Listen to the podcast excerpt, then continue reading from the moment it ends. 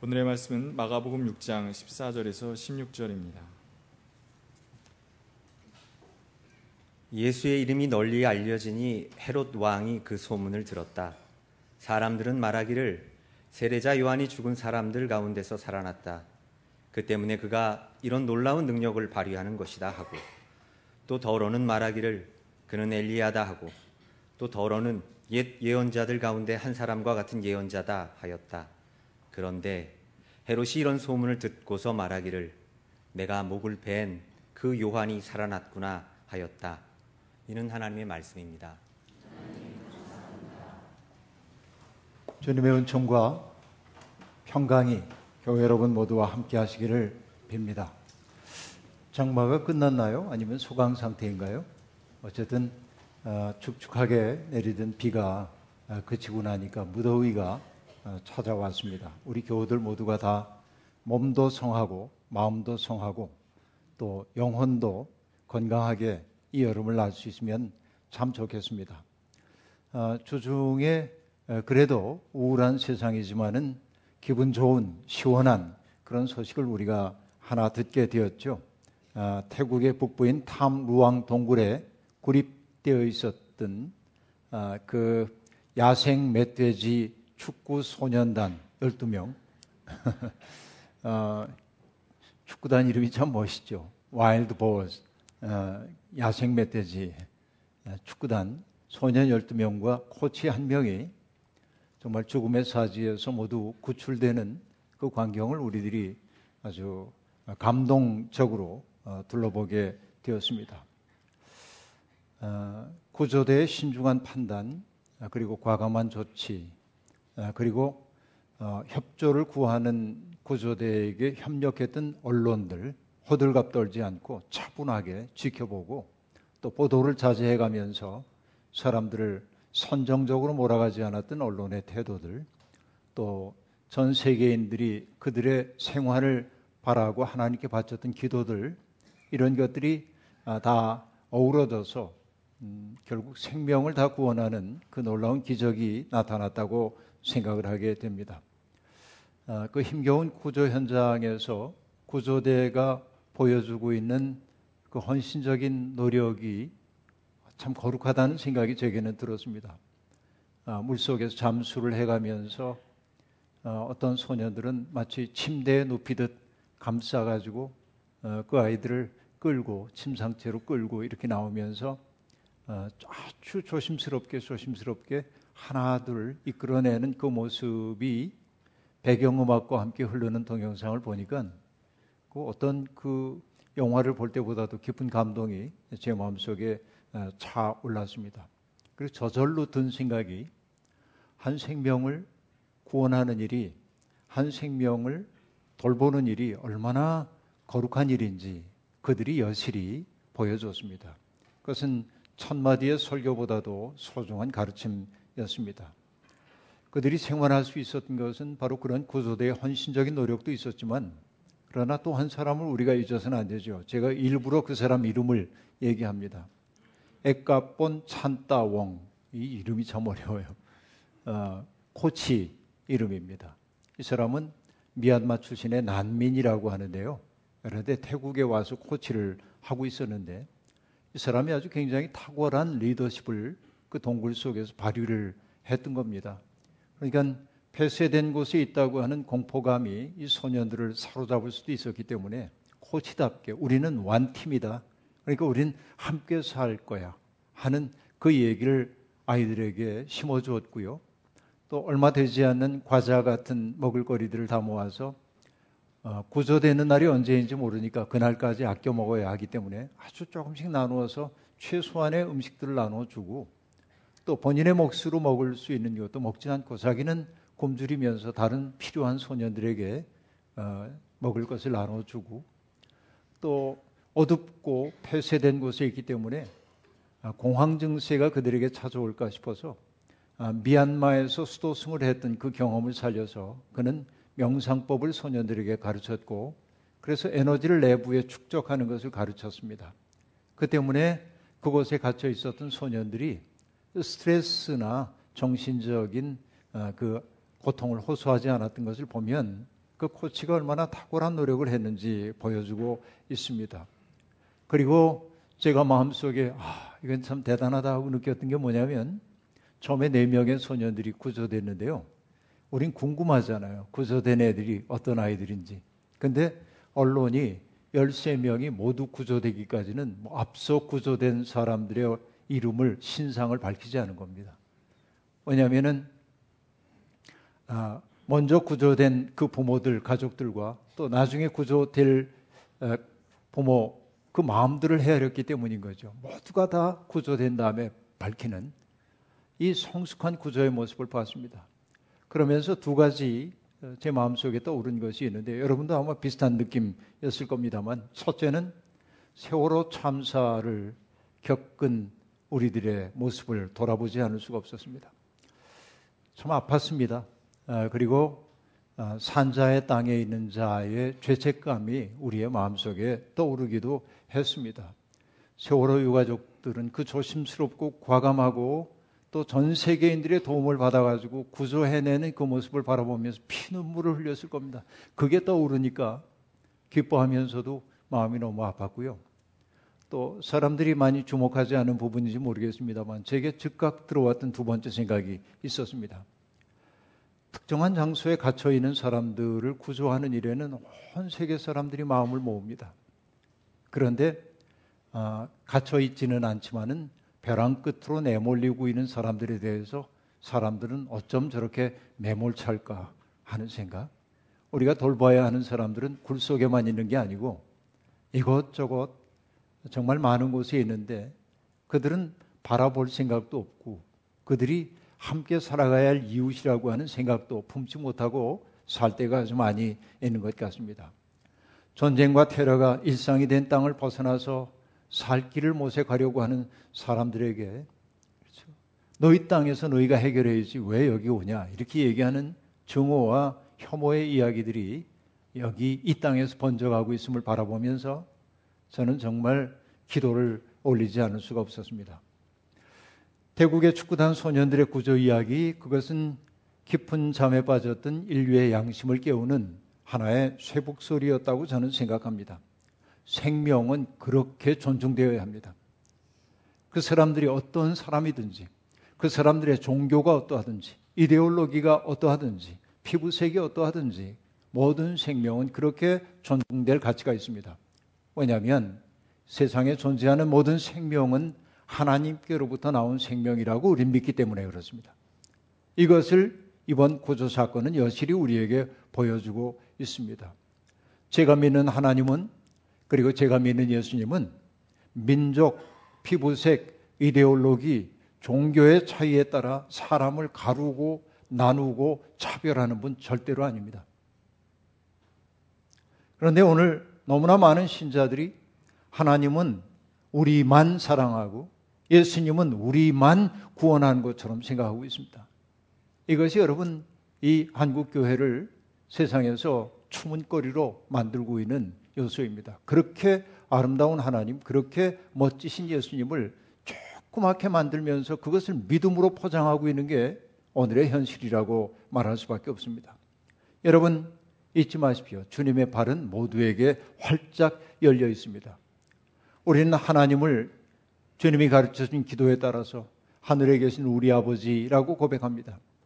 하나님을 우리 아버지라고 고백하는 순간 여러분 그것이 진실한 기도라고 한다면 우리가 실질적으로 맺고 있는 관계이든지 잠재적으로 맺고 있던 관계이든지 관계의 양상을 새롭게 재구성하지 않으면 안 됩니다. 그 고백을 하지 않는다면 모를까 하나님을 우리 아버지라고 고백하는 순간 하나님은 나의 아버지이기도 하지만은 내가 사랑하는 사람의 아버지이기도 하고 나를 미워하는 사람의 아버지이기도 한 거지요.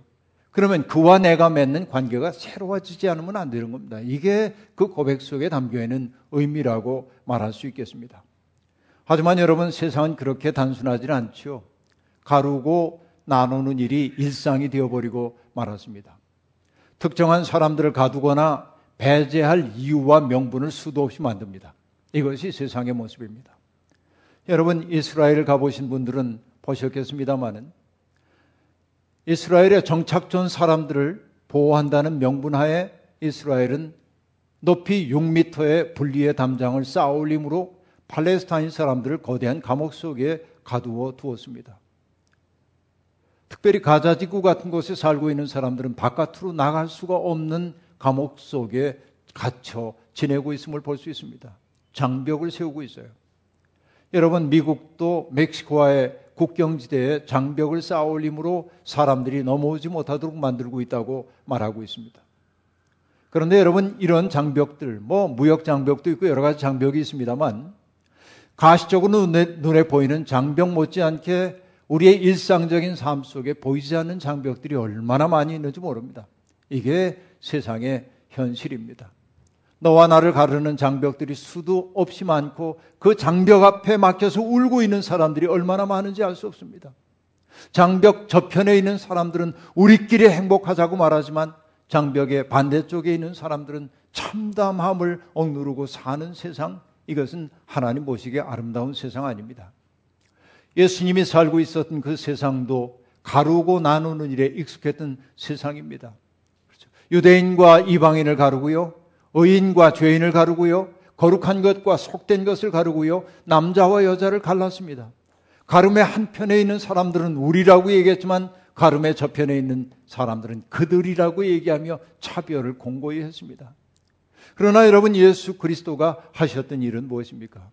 그런 모든 장벽들을 당신의 온몸으로 철폐하셨던 것이 바로 예수 그리스도의 삶인 것을 우리들이 알고 있습니다. 여러분 예수님이 십자가 위에서 운명하신 그 순간 성소와 지성소 사이에 드리워졌던 휘장이 위에서 아래로 찢겨졌다고 하는 말이 무엇입니까? 예수 그리스도의 삶이 바로 장벽 무너뜨리기의 삶이었음을 가시적으로 우리에게 보여주는 징표 아니겠습니까? 오늘 우리는 장벽을 세우는 사람입니까? 아니면 장벽을 허무는 사람입니까? 우리가 하나님을 진정으로 믿는 사람들이라고 한다면 장벽을 무너뜨리는 삶을 실천하지 않으면 안 됩니다. 그런데 여러분, 장벽은 여전히 존재합니다. 세상에서 누릴 것을 다 누리며 사는 사람들은 그렇지 못한 사람들을 무시하거나 의구심을 가지고 대합니다. 그래서 그들이 자기들의 삶 속에 틈입해 들어오지 못하도록 많은 장벽을 세웁니다. 그들이 우리 속에 들어오면 우리들의 안위를 뒤흔들는지도 모른다는 생각이 들기 때문에 그렇습니다. 저 무슬림들이 우리 사회에 들어오면 우리 사회의 근간을 뒤흔들지 모른다는 생각이 기독교인들로 하여금 그들을 혐오하도록 만들고 있는 겁니다. 똑같은 현실이 반복되고 있어요. 여러분 어떻게 보면 현실의 체제에 순응되기를 거부하는 사람들은 언제나 불온시 되고 있습니다. 그런 사람들에 대한 감시와 처벌이 뒤따르기도 합니다. 그런데 여러분 우리는 알죠. 출애굽 정신이 무엇입니까? 갇혀 있었던 사람들을 해방의 길로 인도하려는 하나님의 꿈입니다. 그러기에 예언자들은 끊임없이 출애굽 정신을 가지고 자기 사회를 바라봤습니다. 자기 사회가 어떤 사람들을 소외시키고 있는 것은 아닌지, 어떤 사람들을 고통 속에 몰아넣고 있는 것은 아닌지, 어떤 사람들을 빈간으로 취급하는 것은 아닌지 출애굽 정신에 입각해서 그 사회를 바라봤고 그 사회가 그릇된 길로 가고 있을 때 예언자들은 준엄하게 그 사회를 꾸짖었습니다. 누릴 것 다 누리고 사는 사람들이 그렇게 살면 안 된다고 이야기했습니다. 이 전통은 예수 그리스도에게도 이어지죠. 주님은 고난이 얘기되는 그 순간에 제자들에게 말씀하셨습니다. 예언자들과 제, 예언자들과 지혜자들과 아 그리고 정말로 아름답게 살려고 애를 썼던 모든 사람들이 어떻게 박해를 받았는지 얘기하면서 내게도 박해가 다가오고 있노라고 주님은 그렇게 말씀하셨던 겁니다. 힘 있는 사람들은 자유를 꿈꾸는 사람들을 추격하고 채찍질하고 죽이기까지 합니다. 명분은 무엇일까요? 사회를 안전하게 만든다 하는 겁니다. 질서를 세운다 혹은 질서를 지킨다는 것이 명분입니다. 질서는 물론 중요합니다. 우린 질서 있는 사회를 원합니다. 하지만 그 질서가 사람들에게 자유를 억압하는 근거가 되어서는 안 됩니다. 자유가 억압되는 질서, 다소의 혼란이 허용되지 않는 질서는 무덤의 질서와 다를 바가 없습니다. 일사불란, 총화, 단결이라는 말은 다름과 차이를 용납하지 않는 닫힌 사회가 자주 사용하는 담론입니다. 총화 단결. 이거는 조금의 다름도 용납하지 않는 감옥과 같은 상황이라고 말할 수 있겠습니다. 그런데 여러분, 성서의 예언자들은 그리고 성서의 하나님은 어떤 분입니까? 사람들이 질서라고 말하는 것 뒤흔들어요. 예언자들은 질서를 뒤흔드는 자들입니다. 예언자들은 질서라는 명분으로 백성들의 삶을 억압하고 착취하는 권력에 결연히 맞섰습니다. 그들은 하나님의 분노에 사로잡힌 사람들입니다. 예언자들은 하늘의 눈으로 역사를 주석하는 자들이기 때문에 역사가 그릇된 길로 갈 때 그 역사의 방향을 바로잡아야 한다고 말하고 안일에 빠져 있는 사람들의 양심을 습격함으로 그들로 하여금 하늘의 뜻 수행하도록 만듭니다. 이게 예언자들입니다. 그들은 질서를 교란하는 사람들입니다. 질서를 뒤흔드는 사람들입니다. 개인의 행복만을 추구하는 사람들의 잠든 영혼을 깨워서 공적인 일에 책임을 다해야 한다고 말합니다. 우리가 정령 하나님을 믿는 사람들이라고 한다면 바로 예언자들이 외쳤던 그런 이야기들에 관심을 가져야만 합니다. 성서에 여러분 거의 마지막 예언자로 일컬어지는 사람이 세례자 요한이지요. 그는 광야에 외치는 소리였습니다. 약대 털옷을 입고 메뚜기와 석청을 먹으며 사는 사람. 포근한 잠자리와 부드러운 음식을 거부하면서 광야에 거친 음식을 먹으며 살았던 사람. 그래서 체제에 의해 길들여지기를 거부했던 사람. 야인, 거친 야인. 세례자 요한은 그러합니다. 그러게 요한은 누구의 눈치도 보지 않았습니다. 세례를 받기 위해 자기 앞에 나오는 바리세파 사람들과 또 사두개파 사람들. 그들은 요즘 말로 얘기하면 귀족들입니다. 그들이 귀족들이 내 앞에 옵니다. 그러면 어지간한 종교인들은 뭐라고 얘기합니까? 오셨습니까? 부드러운 미소로 입꼬리가 올라간 채 오셨냐고 잘 대접할 겁니다. 그런데 여러분, 이 요한은 뭐라고 얘기했습니까? 독사의 자식들아 라고 말합니다. 누가 다가올 진노로부터 진노를 피하라고 너에게 알려주든가. 하나님의 백성이라고 하는 선민의식에 사로잡혀 살면서도 여전히 그 열매를 맺지 못하는 그들에게 요한은 뭐라고 외쳤습니까? 도끼가 이미 나무 뿌리에 놓였다고 그렇게 얘기했습니다. 여러분, 이것이 바로 세례 요한입니다. 그러니까 그렇게 외치는 사람이 이쁘게 보였을 리가 없습니다. 호시탐탐 질서를 관장하는 사람들은 요한을 없앨 공리만 하고 있었겠죠. 그러나 마침내 핑계거리가 생겼습니다.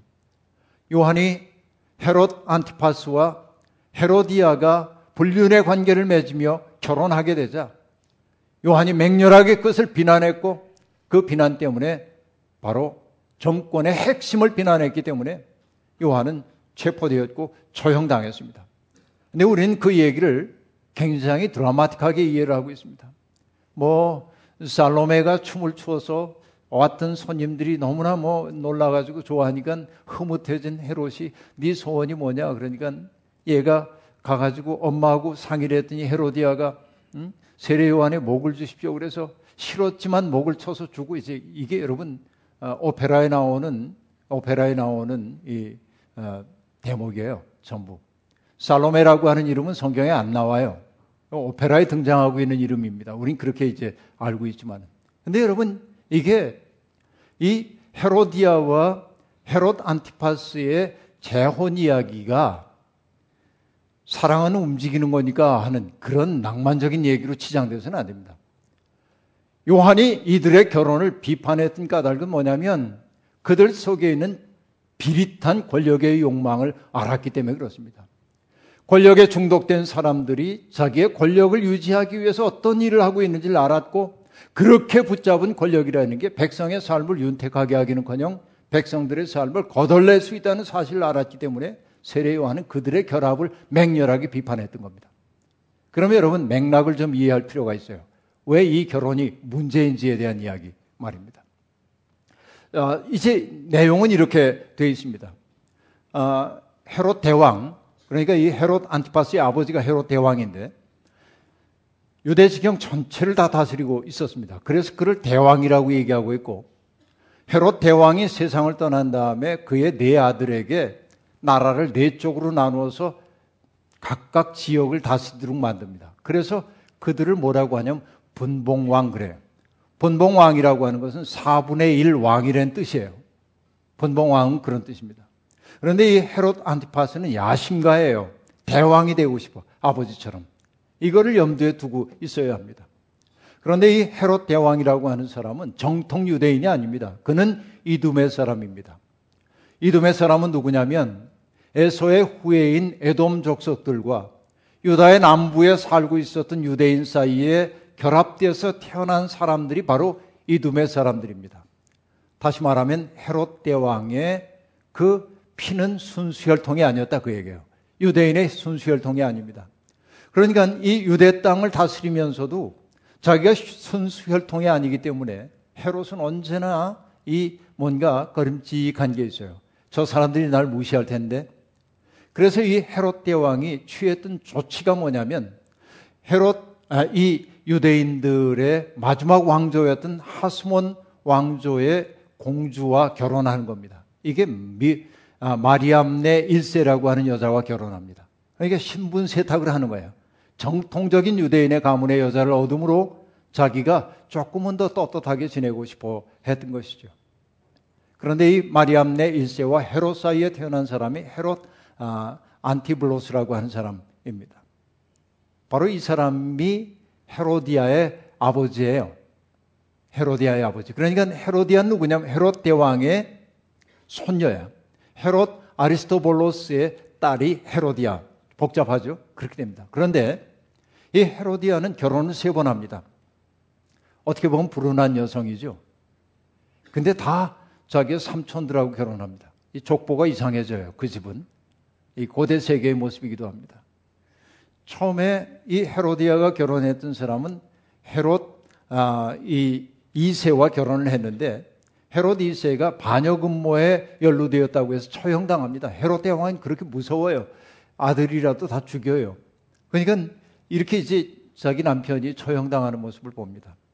그리고 헤로디아는 두 번째 남편을 얻게 되는데 그 두 번째 남편이 누구냐면 헤롯 빌립보 1세인데 성경은 그를 빌립이라고 얘기합니다.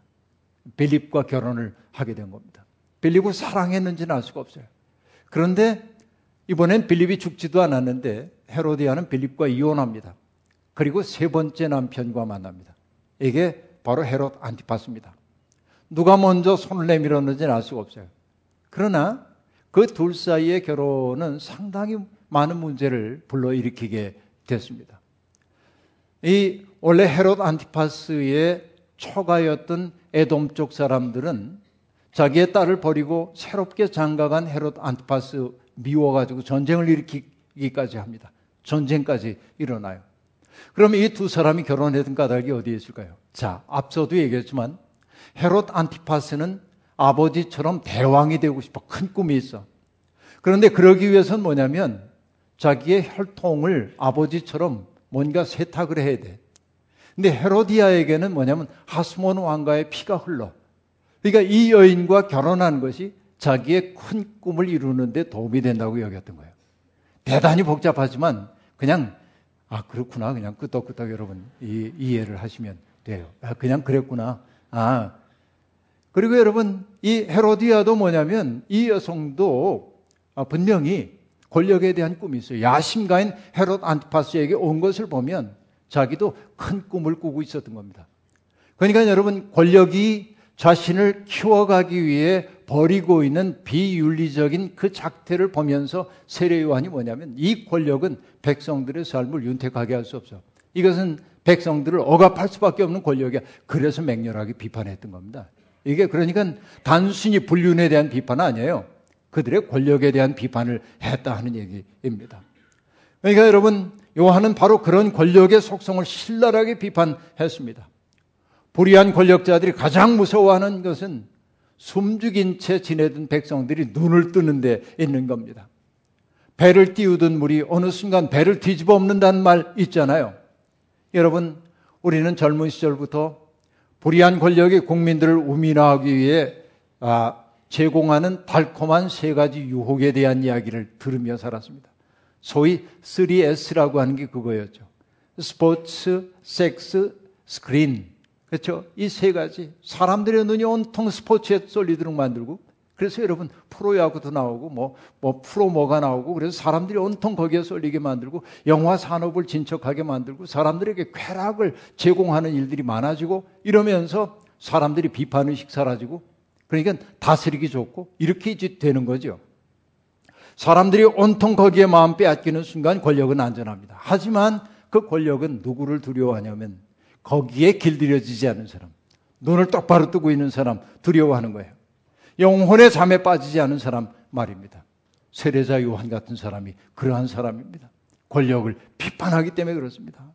여러분 잘 아시는 철학자 소크라테스는 스스로를 신으로부터 아테네에 보냄을 받은 등해라고 얘기했습니다. 소의 등이나 배 같은 데 달라붙어 가지고 피를 빨아먹는 게 등해죠. 그 등해에게 물렸다고 소가 죽지는 않지만 여간 성가신 게 아닙니다. 잠을 잘 수도 없기 때문에 그렇습니다. 그는 등해가 되려고 그랬어요. 진리, 사람답게 사는 것이 무엇인지를 추구하기보다는 아테네 사람들은 어떻게 부와 명예를 구할 것인가만 생각하고 살았기에 소크라테스는 끊임없이 그 삶을 공격하고 도전함으로 인간다운 삶이 무엇인지를 묻도록 만들었던 것이죠. 이것이 여러분 소크라테스입니다. 근데 세례자 요한도 소크라테스처럼 등해였습니다. 그의 죽음은 정해진 거나 마찬가지였습니다. 헤로드 안티파스는 마침내 세례자 요한을 참수합니다. 그리고 안심했겠죠. 이제 눈뜬 녀석은 다 사라져서. 그런데 여러분 천만 뜻밖에도 그에게 소식이 들려옵니다. 세례 요한은 죽었는데 사람들의 눈길이 온통 집중되는 한 사나이가 있다는 겁니다. 바로 갈릴리 나사렛 출신의 예수였습니다. 수많은 사람들이 그를 따라갑니다. 많은 사람들이 그를 메시아라고 믿기 시작했다는 겁니다. 예수에 대한 이야기가 바람처럼 빠르게 번져가고 있었던 것입니다. 그리고 사람들이 수군거리는 소리도 들려옵니다. 이 예수는 헤롯 안티파스에 의해서 처형당했던 세례자 요한의 화신이라고 하는 소문 말입니다. 헤롯 안티파스는 두렵기 시작했습니다. 또 다른 소문도 들려옵니다. 저분은 메시아 시대를 가져오게 될 재림, 재림한 엘리야라고 하는 이야기도 들려오고 옛 예언자 가운데 하나라는 소문도 들려옵니다. 안티파스는 점점 점점 두려웠습니다. 요한을 죽였던 그 죄책이 그에게 남아 있었는데 그 죄책감을 오롯이 드러내고 있는 존재가 그의 앞에 현존하여 있었기 때문에 그렇습니다. 예수에 대한 소문을 듣고 헤롯 안티파스가 뭐라고 얘기합니까? 내가 목을 벤 그 요한이 살아났구나. 여러분, 이게 얼마나 모골이 성연한 노릇입니까? 내가 죽였는데 그 사람이 살아났어. 그럼 여러분 얼마나 두려워요. 여러분, 우리 옛날 얘기 보면은 귀신 얘기 많았잖아요. 전설의 고향. 늘 억울하게 죽임당한 사람이 나타나서 해코지 하잖아요. 그러니까 전설의 고향이 지금 펼쳐진 겁니다. 불의와 공모하는 권력은 이렇게 허약합니다. 그의 속에 잠재되어 있던 가책과 두려움이 이렇게 드러나고 있는 겁니다. 그런데 여러분, 우리는 알고 있죠.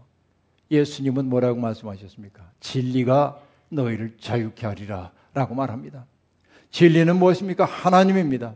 하나님 안에 있는 영혼, 하나님의 마음과 접속을 유지하고 있는 영혼은 두려움에 사로잡히지 않습니다.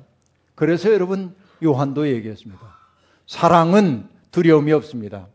완전한 사랑은 두려움을 내쫓습니다. 두려움은 징벌과 관련이 있습니다. 두려워하는 사람은 아직 사랑을 완성하지 못한 것입니다. 헤로드 안티파스 그는 사랑하는 사람 아니에요. 자기를 위해서 권력을 확보하고 그 권력으로 사람들을 지배하려는 사람이지 사랑하는 사람 아니에요. 그러기에 그가 거두는 것은 두려움입니다. 여러분은 어떻습니까? 지금 우리는 어떠합니까? 우리는 사랑을 추구하는 사람입니까? 권력을 추구하는 사람입니까? 예수님은 요한성의 운명 속에 있는 이 세상을 지극히 사랑하셨기에 두려움 없이 십자가의 길로 나아갔습니다. 죽음을 무릅썼기에 주님은 영생을 얻을 수 있었음을 우리에게 주님은 입증해 보여주고 있습니다. 사랑은 자기를 누군가에게 내줄 줄 아는 능력입니다. 자기에게 집착하는 사람은 사랑할 수 없습니다. 사랑하지 않는 사람은 늘 자기를 잃을까 두려워합니다. 가장 강한 자가 되기를 꿈꿨지만 가장 허약한 영혼이 바로 헤롯 안티파스임을 오늘 본문은 보여주고 있어요. 내가 죽였던 그 요한이 살아났구나라고 하는 거 얼마나 두려워하고 있습니까? 강력한 척하지만 허약한 존재예요. 사랑하지 않으면 사람은 그러합니다. 오늘 우리는 어떠합니까? 뭔가에 쫓기듯 살고 있지는 않습니까? 내 영혼 속에 있는 호토탐을 채우기 위해 뭔가를 맹렬하게 추구하지만 정작 만족은 누리지 못하는 게 우리의 모습 아닙니까? 유력한 사람이 되고 싶지만 늘 무력합니다. 돈을 벌기 위해 애쓰고 인맥을 쌓고 스펙을 마련하기 위해 진력하지만 아무리 애를 써봐도 영혼의 만족은 없고 영혼의 봄날이 찾아오지 않는 것 같지 않습니까? 그렇다면 여러분, 우리가 추구하는 것이 우리에게 자유를 주지 못하는 것인지도 모릅니다. 우리가 추구하고 있는 진정한 힘, 그것은 우리를 자유케 할 수 없는 힘인지도 모릅니다. 여기에 새로운 힘이 있습니다. Christ Power, 그리스도 파워라는 것입니다. 저는 이 단어를 존 쉘비 스퐁이라고 하는 미국 성공회 주교의 책을 통해 배웠습니다. 그는 이렇게 말합니다. 신자들에게 말합니다. 여러분 예수의 신성에만 집중하지 마십시오.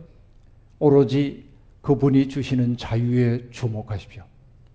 그분이 이 세상에서 베풀었던 권능과 기적의 마음을 빼앗기지 마십시오.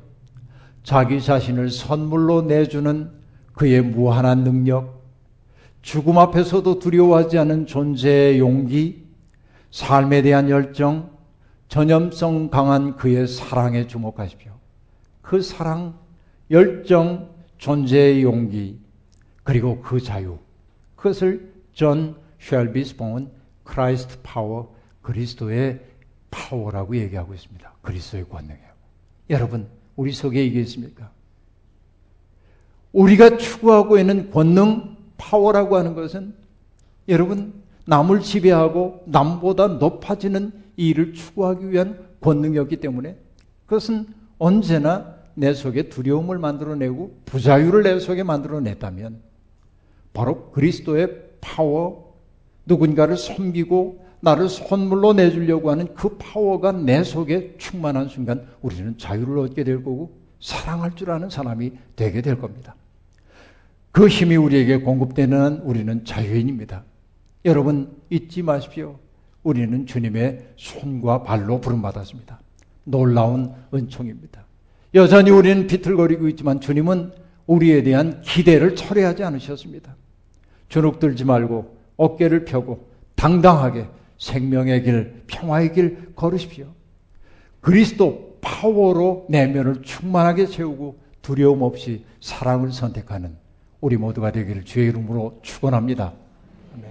주신 말씀 기억하며 함께 거듭의 기도 드리겠습니다. 하나님, 우리는 이, 이 세상에서 무력한 존재였기 때문에 힘이 없기 때문에 늘 슬펐습니다. 그런데 오늘 하나님의 말씀을 통해서 헤롯이 추구했던 권능이라고 하는 것, 힘이라고 하는 것, 그것이 그에게 자유를 주기는 커녕 그를 올가매는 올무였음을 보게 되었습니다. 오직 그리스도의 권능만이 우리에게 자유를 줍니다. 주님, 그리스도의 권능으로 우리를 사로잡으시어 주님의 뜻 수행하며 사는 기쁨 누리게 하옵소서. 예수님의 이름으로 기도하옵나이다. 아멘.